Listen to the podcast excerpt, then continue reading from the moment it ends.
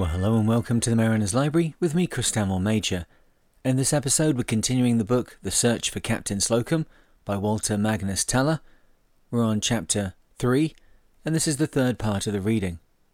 And if you haven't already, please consider going over to patreon.com/themariner to help support the podcast, or you can check out The Mariner Podcast with all things sailing and seamanship each week, or of course, The Mariner YouTube channel, where you can see gear reviews, how-to videos, and me engaged in expeditions and projects all over the world. Now on with the story. Chapter 3, The Magnificent Ship. On the 3rd of March 1881, in Hong Kong Harbour, on board the Amethyst, Virginia gave birth to a son. In America, it was almost Inauguration Day. The still proud and patriotic parents far from home named the child James A. Garfield. A few days later, Slocum sold the Amethyst to move his family into larger quarters. The Northern Light, a three-masted windjammer of 1,800 tons register, 220 feet long, 3 decks and 5 times the size of the ancient Amethyst, happened also to be in Hong Kong. Her commander, Captain John E. Kenny, who had brought her out from New York, was also part owner, and there, in the South China entrepot, Slocum acquired Kenny's interest and succeeded him as master of the Magnificent Ship. The business was transacted in the office of the U.S. Consul, the then very famous Colonel Mosby. Author's note: John Singleton Mosby, 1833 to 1916, lawyer and guerrilla fighter, who surrendered 8 companies of equipped and mounted irregulars 2 weeks after Lee's surrender, had been scarred by saber wounds. At one time, Northern Virginia was known as Mosby's Confederacy. An admirer and later a friend of Grant, Mosby turned Republican and was appointed to the post in Hong Kong, where he served from 1878 to 1885. He wrote 2 books on his Civil War experiences. Mosby was a former Confederate scout and ranger, and he was, of course, the kind of man who appealed to Slocum, and whom the captain was constantly running into. Only Virginia, as she later told the children, could not look upon the colonel's cut-up features. Command of the Northern Light marked the zenith of Slocum's first career. I had a right to be proud of her, for at that time she was the finest American sailing vessel afloat. Though the captain's Northern Light was as beautiful as her name, she should not be confused with the fast clipper ship which, in an earlier generation, had also been called Northern Light. The true clipper days were already gone. After taking command in Hong Kong, Slocum sailed to Manila, where he took on a cargo of sugar, which he then carried westward around the Cape of Good Hope to Liverpool. It was early summer of 1882 when, with his wife and 4 children on board, he sailed into New York Harbour, the Northern Light's home port. He had brought his ship halfway round the world, and a profitable voyage it had been for master and owners. The stamp of success was on Slocum. All he had set out to do, he had done. An authoritarian by temperament, as well as by family precept and example, he had gained at last his heart's desire. He really was in command. He was making money, and surely had reason to believe he would make still more. He was in love with, and was loved by, his wife. He found in her a perfect companion. He had 4 thriving children, and he had accomplished all with nothing but his hands and head. Only one thing remained, to have his father see he had indeed become a man. For perhaps no man finally becomes a man until he proves it in his father's eyes. Father and son had not met since the day when young Josh had left Nova Scotia. 22 years had passed since then. Now, like Joseph in Egypt sending for Jacob, Slocum in New York asked that his aging parent come see his son in his glory. He sent the old man the money for the trip, for John Slocum still was a fiscal failure. The old farmer, remarried and now retired, he was past 70, obeyed the summons, and took along a daughter of his second family. He had, of course, never seen his daughter-in-law Virginia, nor the 4 grandchildren.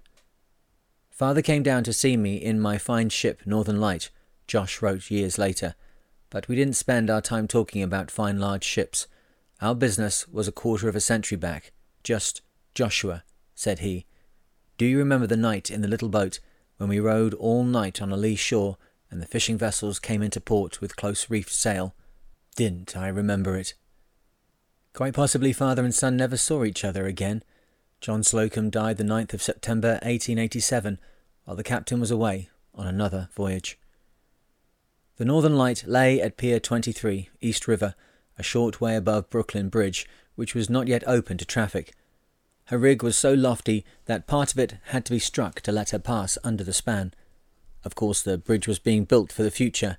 Steam was tightening its grip on shipping, and Slocum and the Northern Light were being outmoded. Those were the final hours when masts and rigging in geometric patterns towered over the city. There were, as yet, no tall buildings to dwarf them. A reporter for the New York Tribune went aboard, writing of an American home afloat.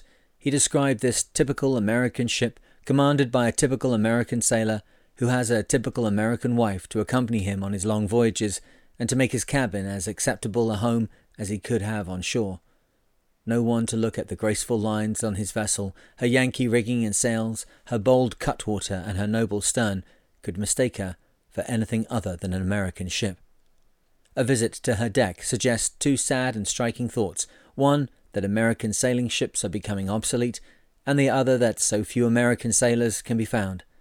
The tautness, trimness, and cleanliness of this vessel, from keelson to truck and from stem to stern, are features not common on merchant ships. The neat canvas cover over the steering wheel bearing, the vessel's name and hailing port, worked with silk, is the handiwork of the captain's wife. Descending to the main cabin, one wonders whether or not he is in some comfortable apartment ashore.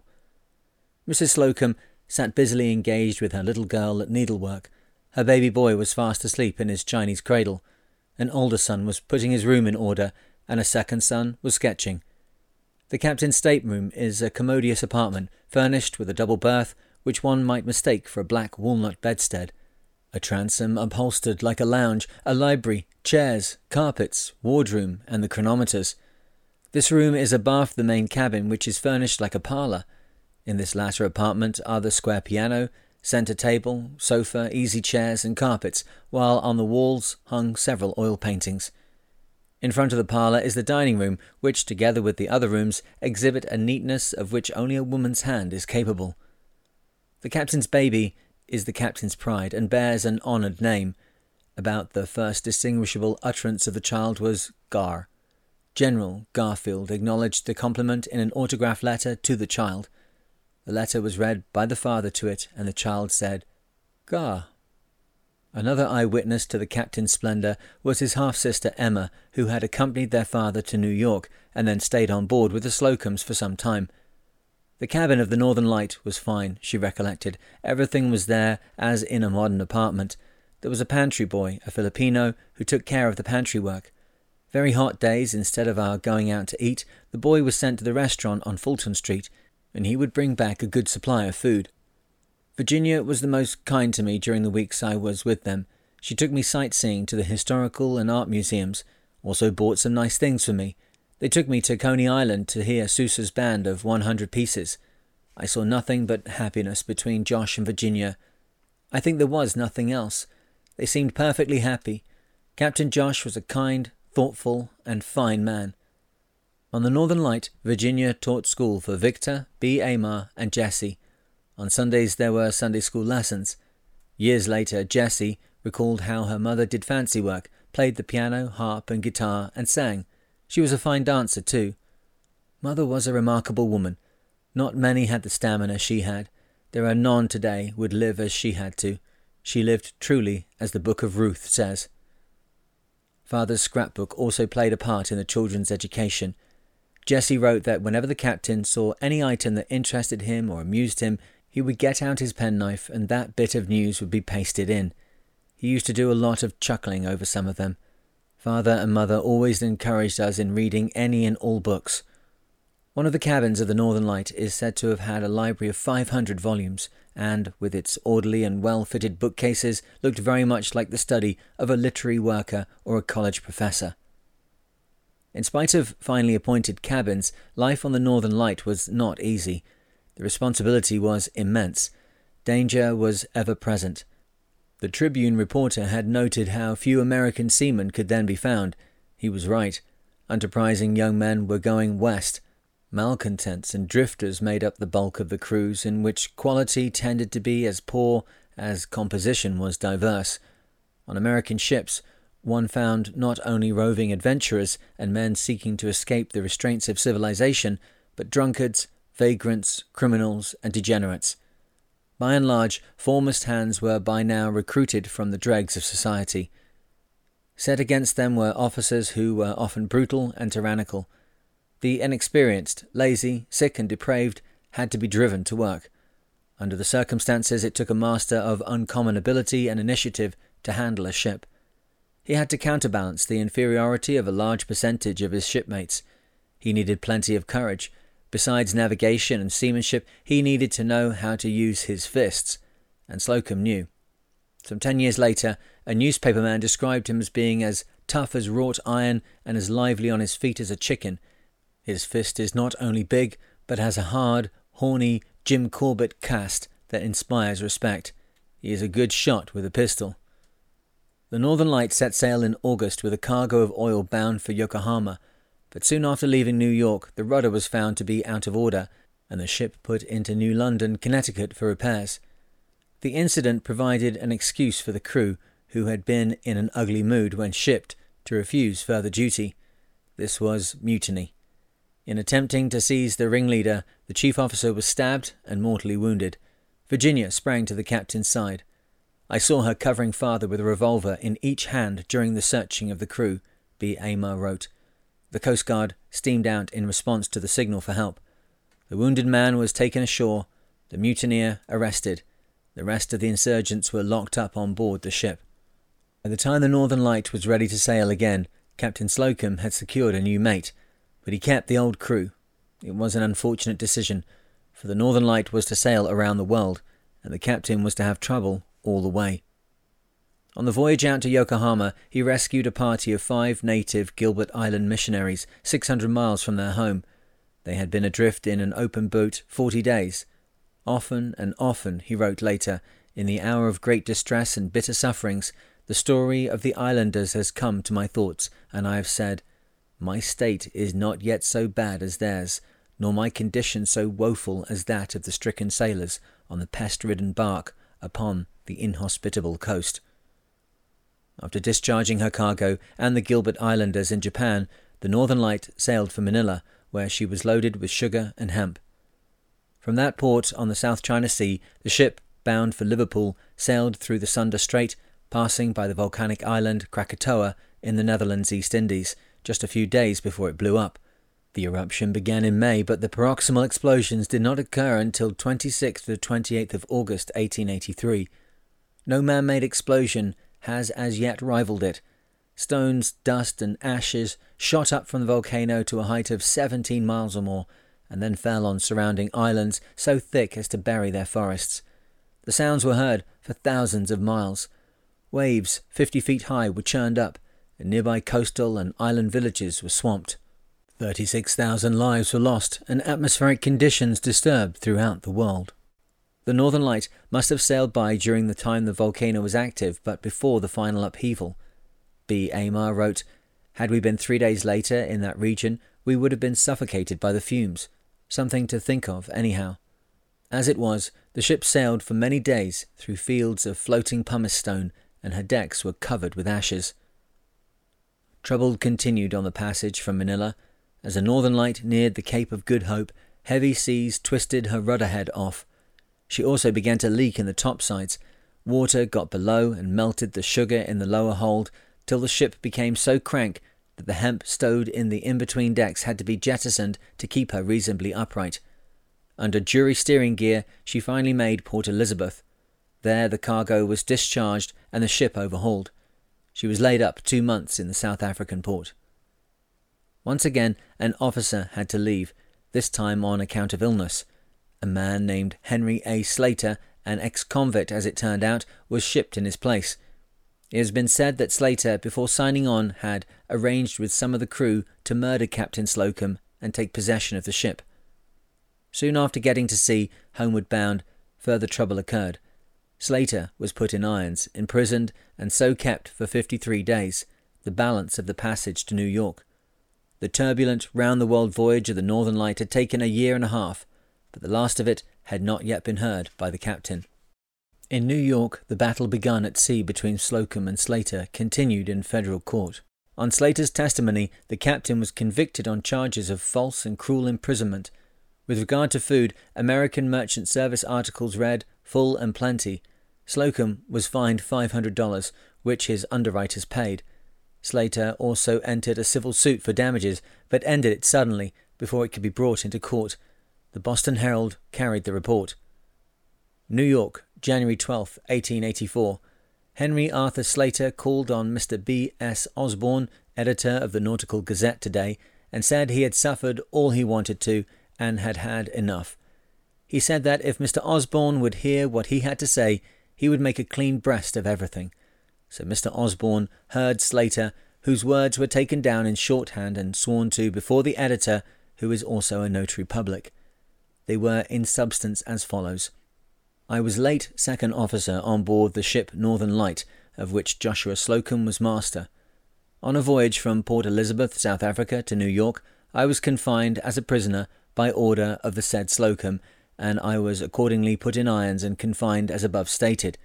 I heard Chief Mate Mitchell tell Captain Slocum that I had said that I would kill Captain Slocum and his wife if I ever got out of irons. I believe that was the reason I was kept so closely confined. Since I have been at liberty, I have found out that Captain Slocum ordered me to be brought up on deck every day and that I should have sufficient food and water every day. Mitchell told Captain Slocum that if I was brought up on deck, I would create a mutiny and murder all the afterguards. I do not blame Captain Slocum for the treatment I received. I never gave my authority to enter a civil suit against Captain Slocum, and I do not wish the suit to proceed. I now see that both Captain Slocum and myself have been made the dupes of the very men who ought to have protected us, and that the whole affair is made to get money out of Captain Slocum, to be distributed among them. Slater said he came voluntarily, said Mr. Osborne. He said he had put Slocum in a bad hole, and was in an equally bad hole himself. He said he did not know what he had been doing. He had signed lots of papers, but did not know what they were. The aftermath of the voyage of the Northern Light hurt Slocum. It cost him money, for he had to defend himself in suits with Slater, and in others arising out of the New London affair. While his time was taken up in this way, another master had to be engaged for the ship, and if these suits did not hurt his reputation, a debatable point, they were certainly calculated to do so. As a commander, what sort of reputation did he have? The editor of the Nautical Gazette, who took Slater's affidavit, said that Slocum was an A1 man, a genuine Yankee captain of high reputation. The Tribune reporter described the captain as one of the most popular commanders sailing out of this port, both on account of his general capability and his kindness to his crew. The marine historian Frederick C. Matthews wrote that Slocum, while a strict disciplinarian, requiring immediate obedience to orders, was also of a kind disposition and a fair, just man. A seaman who had served under the captain said Captain Slocum was considered a hard man, but no one ever felt unsafe under his command. Slocum's self-appraisal was, "I'm not a martinet, but I have my own ideas on how to run a ship." The old shipmasters treated their crews like intelligent beings, giving them plenty of leeway, but holding them with a strong hand in an emergency. That's my style. Not long after her return to New York, there was a change of ownership of the Northern Light, and Slocum disposed of his interest. The ship needed overhauling, but with steam cutting into sail, it could not be done at a profit, and eventually the proud ship wound up her days as a coal barge, ignominiously towed by the nose from port to port. The voyage brought changes for Slocum too. He had perhaps, as master, made serious mistakes of judgment. In any case, he never thereafter regained his financial status. A career, begun so well, had reached its high point. The long downgrade now began. Well, that's all for today. I hope you're enjoying the story so far. The next instalment will be available in the Mariner's Library shortly. And remember, of course, you've got all the content over on YouTube and the Mariner Podcast, and of course Patreon at patreon.com/themariner. But for now, wherever you are and whatever you're doing, I hope that you are safe and sound, and I look forward to speaking to you in the next one. Cheers.